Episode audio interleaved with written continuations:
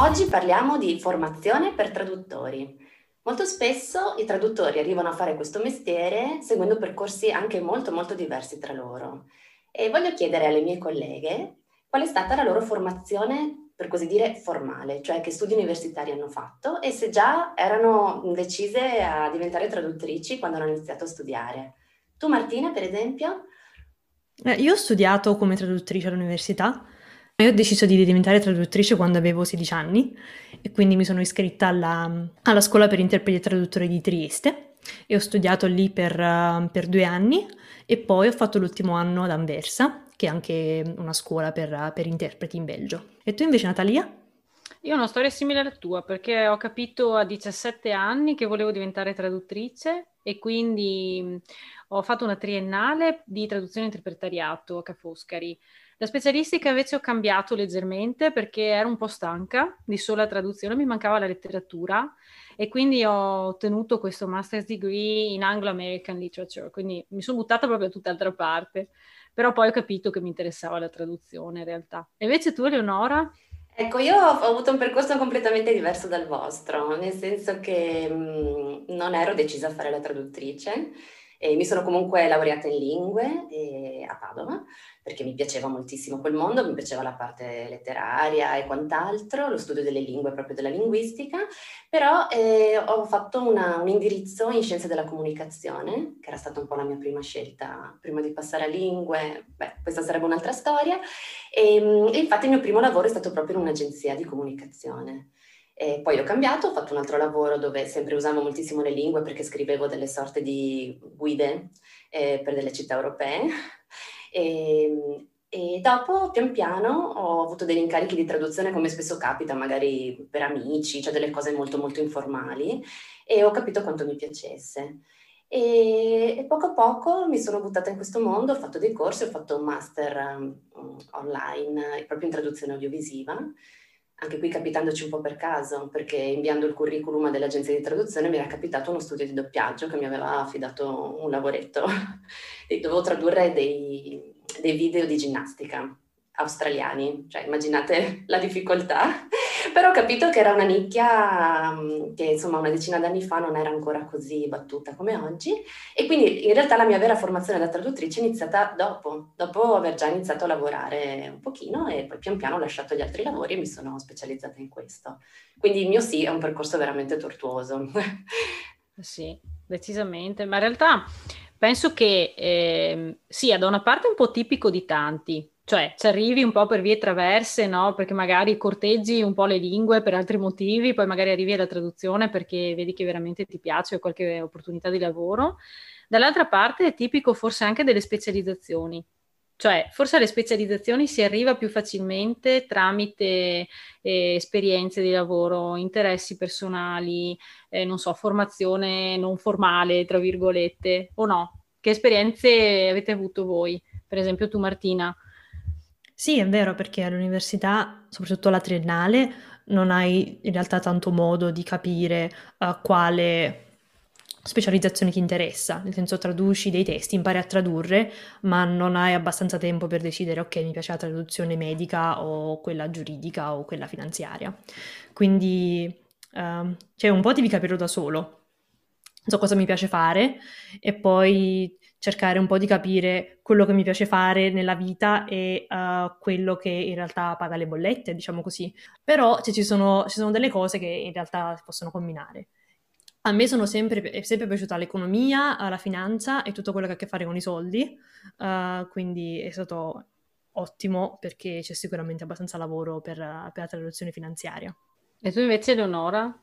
Allora, io non avevo un interesse specifico, nel senso che all'inizio, romanticamente, come tutti quelli che vogliono fare traduttori, volevo tradurre libri, narrativa, e ci ho anche provato, mm, però insomma per una serie di motivi, eh, tra cui anche delle scelte mie, insomma, essendo un settore anche molto molto difficile, e poi non ho proseguito su quella strada, anche perché appunto nel frattempo stava venendo avanti la traduzione audiovisiva, che ha, soprattutto per quello che piace fare a me, ovvero i documentari, ma anche nelle serie tv, ha una parte sostanzialmente letteraria. No? Cioè, eh, allora, la traduzione audiovisiva ha una parte tecnica nella forma, perché comunque devi preparare i testi in una certa maniera, non hai la libertà che puoi avere nella traduzione letteraria proprio nella resa e questa è una forte limitazione e devi imparare a farlo. E lo impari con i corsi, lo impari anche tanto con l'esperienza, eh, se hai la fortuna di trovare dei mentori, come è successo a me, che ti, che ti seguono e ti insegnano, ti fanno capire come funziona eh, perché appunto ci sono tante fasi di lavorazione successive per cui il testo va preparato in un certo modo. Però per quanto riguarda i contenuti si avvicina molto alla traduzione letteraria, perché traduci dialoghi, eh, traduci argomenti che sono sempre diversi.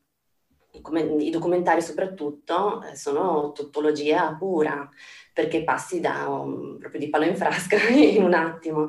A me quello che piace tanto della traduzione dei documentari è il linguaggio, che appunto si avvicina a quello scritto, che normalmente è abbastanza forbito, ehm, abbastanza strutturato, per cui diciamo questa era probabilmente una, una cosa che era nelle mie corde e che ho applicato poi al mio lavoro di traduttrice.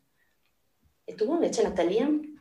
Eh, io infatti stavo riflettendo mentre parlavi che secondo me eh, per me è un po' una cosa diversa, cioè ehm, da una parte concordo con quello che ha detto Martina, eh, ci sono cose che ti possono piacere, poi però devi capire se sono quelle che ti pagheranno le bollette domani e questo penso che sia un po' il dilemma quando si studia perché non si ha la percezione reale del mondo del lavoro, no? Quindi magari tu traduci una, una serie di testi capisci che magari c'è qualcosa che ti piace di più di qualcos'altro, però non sai che applicazione può avere nella vita di tutti i giorni.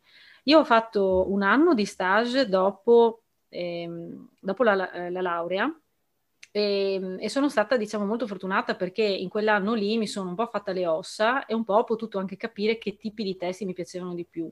Per esempio, a me eh, della traduzione giuridica piace la struttura, la limitazione, un po' questo senso che cerco una cosa nel dizionario, faccio le mie ricerche, scartabello, però ho abbastanza, tra virgolette, certezze, no? E, ehm, dall'altra parte invece avevo anche il, forse il lato più creativo, che era quello del marketing, che avevo già visto durante lo stage, che mi piaceva, che ero anche portata, però per tanti anni non ho mai avuto la possibilità di, di lavorarci veramente, no? Perché per vari motivi, insomma, non era il tipo di, di competenza che ho sviluppato di più. E quindi cosa ho fatto? Ho continuato a coltivarla fondamentalmente, no? E, ehm, in realtà questo ha portato magari a una serie di altri lavori, una serie di altri interessi e, e si è, ha preso una vita tutta sua. Però se io guardo la specializzazione primaria è partita da quello stage e poi è continuata e, e purtroppo per fortuna quando tu cominci a lavorare in un ambito, ne sai sempre di più, lavori sempre di più perché attiri un certo tipo di cliente e arrivi, diciamo, a crearti questa specializzazione, che è un po' un'arma a doppio taglio, secondo me, soprattutto in periodi come questo, in cui avresti la necessità di diversificare, magari, però è molto difficile farlo perché tu alla fine lavori quasi sempre in quell'ambito lì.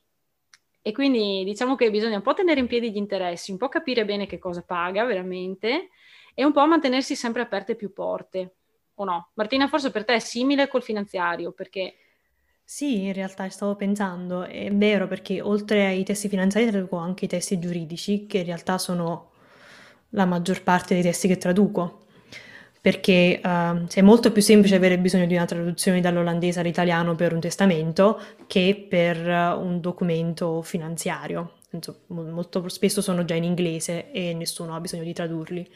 Però um, ti stavo pensando, il problema di, di specializzarsi e, e attrarre dei clienti che ti conoscono come un traduttore specializzato vuol dire anche che uh, se ti proponi per qualcosa di diverso, se per dieci anni hai lavorato come traduttore giuridico e poi un giorno dici no, ma in realtà faccio anche marketing, no, suona anche un po' strano. Bisogna un po' coltivare la formazione a T, nel senso andare in, in profondità in una specializzazione, ma continuare ad avere un po' dei tentacoli in altre. Eh, ma riguardo a questo vorrei capire voi come fate, perché finché sei all'università è tutto bello, è tutto semplice, cioè il tuo lavoro è quello di studiare fondamentalmente, no? Il problema che vedo io è questo, magari all'inizio della carriera puoi aver appena finito l'università, quindi non sei ancora pienamente consapevole dell'importanza che può avere lo studio ulteriore, perché hai appena finito un tot di anni di studio, no? Oppure viceversa potresti dire, beh, continuo a studiare, faccio magari un master, prendo un'altra specializzazione, vai avanti degli anni, perché penso che a tutti siano capitati no, i casi di, di, di gente magari che ti chiama anche per un consiglio e scopri che ha quattro master, però di fatto non lavora. Quindi prima hai questo bivio, comincio a lavorare e mi specializzo dopo, oppure mi specializzo prima e poi cerco il cliente. Poi dall'altra parte hai anche che cosa studio, perché personalmente all'inizio mi veniva da pensare magari un'altra lingua, poi a un certo punto mi sono detta no, secondo me non è la scelta migliore. Cioè io personalmente sono andata su quello che mi serviva per vendermi, tra virgolette, quindi marketing, ma poteva essere la contabilità, potevano essere altri aspetti che servivano poi a gestire la, l'attività, la libera professione. Voi su cosa siete andate? Beh, allora, per quanto mi riguarda, appunto, io avendo iniziato senza avere le idee così chiare come voi, eh, inizialmente ho fatto mh, traduzioni in ambiti diversi, però essenzialmente appunto marketing o turismo, eh, prima di specializzarmi nell'audiovisivo, che appunto ci sono capitata per caso perché non ci avevo neanche mai pensato, però mi è piaciuto subito, quindi appunto ho studiato altri due anni proprio per questo, eh, è diciamo la cosa che nell'ambito della traduzione coltivo di più. Adesso io comunque continuo a tradurre testi di marketing, manuali. Ho un, un'agenzia di traduzione spagnola che è stato uno dei miei primissimi clienti, quindi siamo nel 2008 e lavoriamo ancora insieme. E con loro, diciamo, traduco essenzialmente manuali o altri materiali di poricultura, passeggini e quant'altro, che è una cosa anche molto divertente, che anche, insomma, diciamo, avevo una mia specializzazione, perché tutto questo ha coinciso allora, nel 2008 è nato il mio primo figlio, quindi ha coinciso con un periodo in cui avevo sotto mano continuamente questi manuali di qualsiasi prodotto per bambini. Quindi è stata un tipo di formazione anche questa, cioè leggere il manuale che hai sotto mano per il passeggino di tuo figlio nell'ottica di vediamo qual è il linguaggio specifico di questo mondo e quant'altro. E, ehm, quindi, diciamo, adesso io lavoro ancora molto con loro e facciamo anche altre cose, però è una, è una, cosa molto strana, diciamo, perché non c'entra nulla con la mia specializzazione principale. Poi per quanto riguarda la diversificazione, io proprio sono andata oltre, nel senso che non riguarda le traduzioni, cioè riguarda i testi scolastici, per cui sono autrice di testi scolastici e questo è un altro mondo e per il quale mi specializzo a parte. Quindi la mia diversificazione è così, è proprio su due livelli, diciamo. E, ehm, non so, Martina, tu?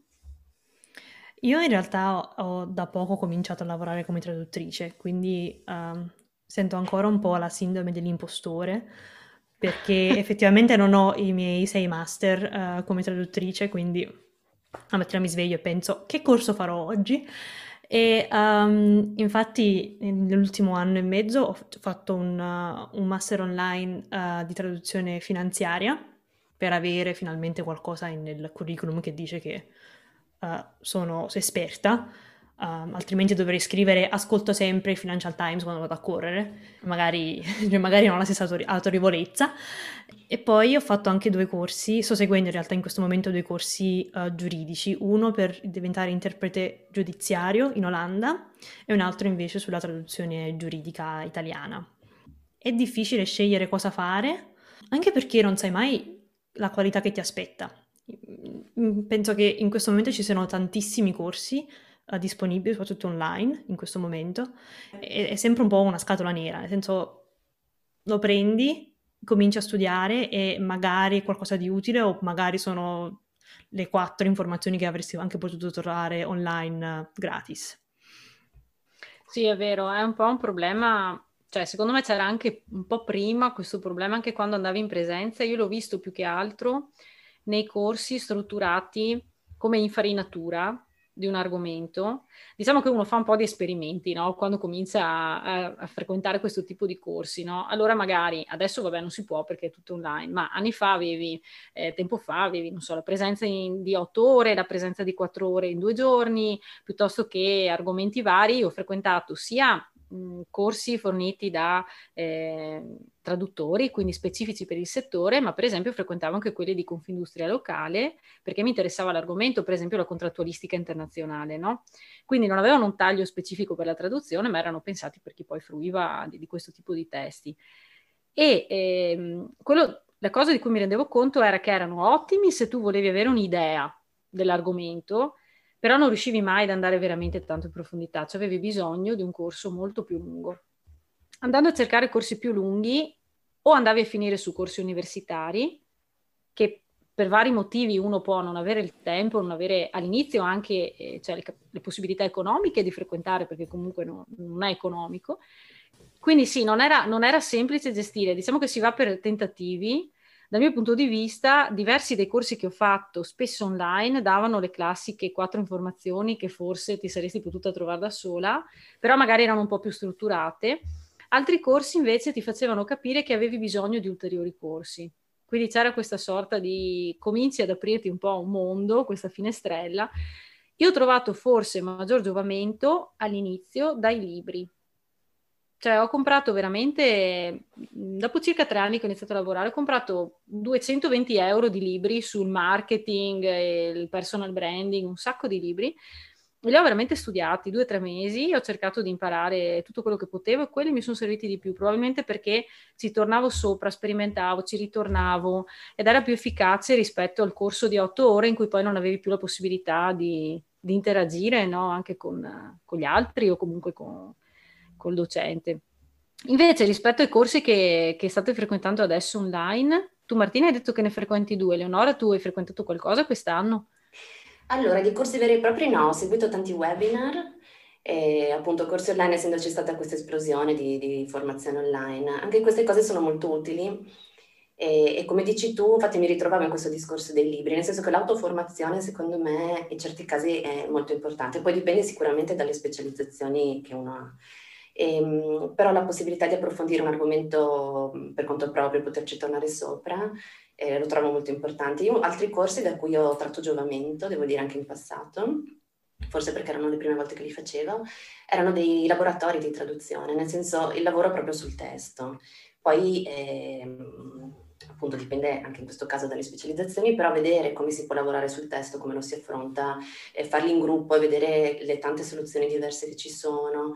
E questo secondo me è molto utile, anche molto divertente. Infatti quello che a me manca, e forse manca a tanti di noi, no? è, è il fatto di poter condividere quello che si fa. Cioè noi lavoriamo soli davanti al nostro testo e, e, dobbiamo, come dire, non abbiamo qualcuno con cui confrontarci, dal quale anche imparare. Cioè, secondo me questo settore sarebbe un settore dove sarebbe importante il confronto tra pari, no? perché, perché, impari molto dalle tecniche che hanno gli altri, dalla visione del, del mondo, insomma, dalla visione, dal modo di affrontare i testi che hanno gli altri. Questo sicuramente. Sì, mi ricorda un po' la dimensione dell'università, perché in effetti tu magari lavoravi in 26, lavoravate in 26 sullo stesso testo, poi quando era il momento della correzione, tu avevi di fronte la correzione del tuo, però le correzioni venivano discusse, quindi avevi questa possibilità no, di, di parlare, di capire, ma perché questo termine piuttosto che quell'altro. Poi inizi a lavorare e magari sì, hai il collega con cui ti puoi frequentare, eh, scusa, frequentare, con cui ti puoi confrontare però non, non, è la stessa identica cosa. Cioè, e poi tra l'altro eh, sarebbe sempre necessario avere un revisore, no? Ma in realtà spesso eh, il revisore tu non sai neanche chi sia, perché se lavori per un cliente che ha il proprio revisore di fiducia, eh, tu ricevi magari dei commenti su un testo, ma non conosci questa persona e non è sempre facile eh, confrontarsi perché non c'è modo magari non c'è tempo, cioè non è detto che, che, sia anche cattiva volontà, no? È proprio che i ritmi sono veloci e non c'è la capacità. Altre volte ci sono revisioni che ti piovono dal cielo a cui tu puoi teoricamente rispondere qualcosa, ma in pratica poi non hai tanto, tanto potere, no? Quindi non è, è, semplice. A proposito di revisioni, io ho sentito da um, dei colleghi inglesi però che loro hanno dei gruppi di revisione quindi scelgono un testo una volta al mese e lo traducono e poi ognuno corregge il testo dell'altra persona, che non è per lavoro, è proprio per uh, tipo palestra. Beh, in effetti sarebbe utile, più che altro perché lavorando sempre da soli, secondo me il rischio è che tu senti sempre solo la tua voce, il tuo stile, il tuo modo di pensare, che poi, per carità, in alcuni tipi di testi eh, può essere più o meno pesante come intervento, si può sentire più o meno questa voce, perché magari se sono testi con una struttura specifica, tipo, non so, un bilancio, cioè è chiaro che non è che puoi fare chissà che voli pindarici, però su una tipologia di testo tipo quelli che tratta Eleonora, è chiaro che lei ha il suo modo di tradurre, che sarà diverso dal mio e dal tuo, però magari a volte hai poco tempo, non puoi più di tanto stare su un testo, scegli una soluzione e poi due settimane dopo pensi, eh ma magari se avessi scritto un'altra cosa, oppure qualcuno la sente e dice, ma che strana questa cosa, a me succede quando ascolto qualche serie tv dove noti, e quella è proprio la deformazione professionale, noti subito il termine strano, noti subito la cosa che ti sembra fuori posto e ti dici sì, pro- probabilmente perché c'è stato poco tempo, perché non c'è stato modo, perché non lo so, però ti rendi conto che è una cosa, un, come dire, un aspetto insito nell'isolamento di questo lavoro. Su questo sono d'accordissimo, ma infatti cioè io credo che la, la traduzione è comunque un lavoro eh, pratico, e la pratica è probabilmente la formazione più importante che puoi fare. E quindi sarebbe bello in un mondo ideale lavorare insieme a, uno o più colleghi perché ti appunto fai pratica vicenda, cioè ti aiuti a vicenda. E appunto esci dalla teoria o dal corso, dal libro e, e ti metti proprio con le mani in pasta. E adesso, vabbè, non apriamo il discorso traduzioni audiovisive strane, perché è un altro argomento, però hai ragione quello che dici, no? Cioè la, la, la, voce del traduttore si può sentire soprattutto in testi, diciamo che hanno un indice di creatività più alto. E, e sì, un confronto con qualcun altro periodico quantomeno sarebbe davvero, davvero molto utile. Questa era la prima parte del nostro episodio dedicato alla formazione. Come avete sentito, ognuno di noi ha un percorso molto variegato in questo senso, con corsi sia formali che informali. Anche nella seconda parte dell'episodio continueremo a parlare di altri strumenti che utilizziamo per la formazione, come ad esempio il mentoring o il coaching, oppure um, i libri che abbiamo utilizzato. Nel frattempo sulla nostra pagina parliamo di traduzione, potete farci sapere qual è la vostra formazione, se state seguendo dei corsi in questo momento e che consigli dareste a qualcuno che è alle prime armi. Ciao!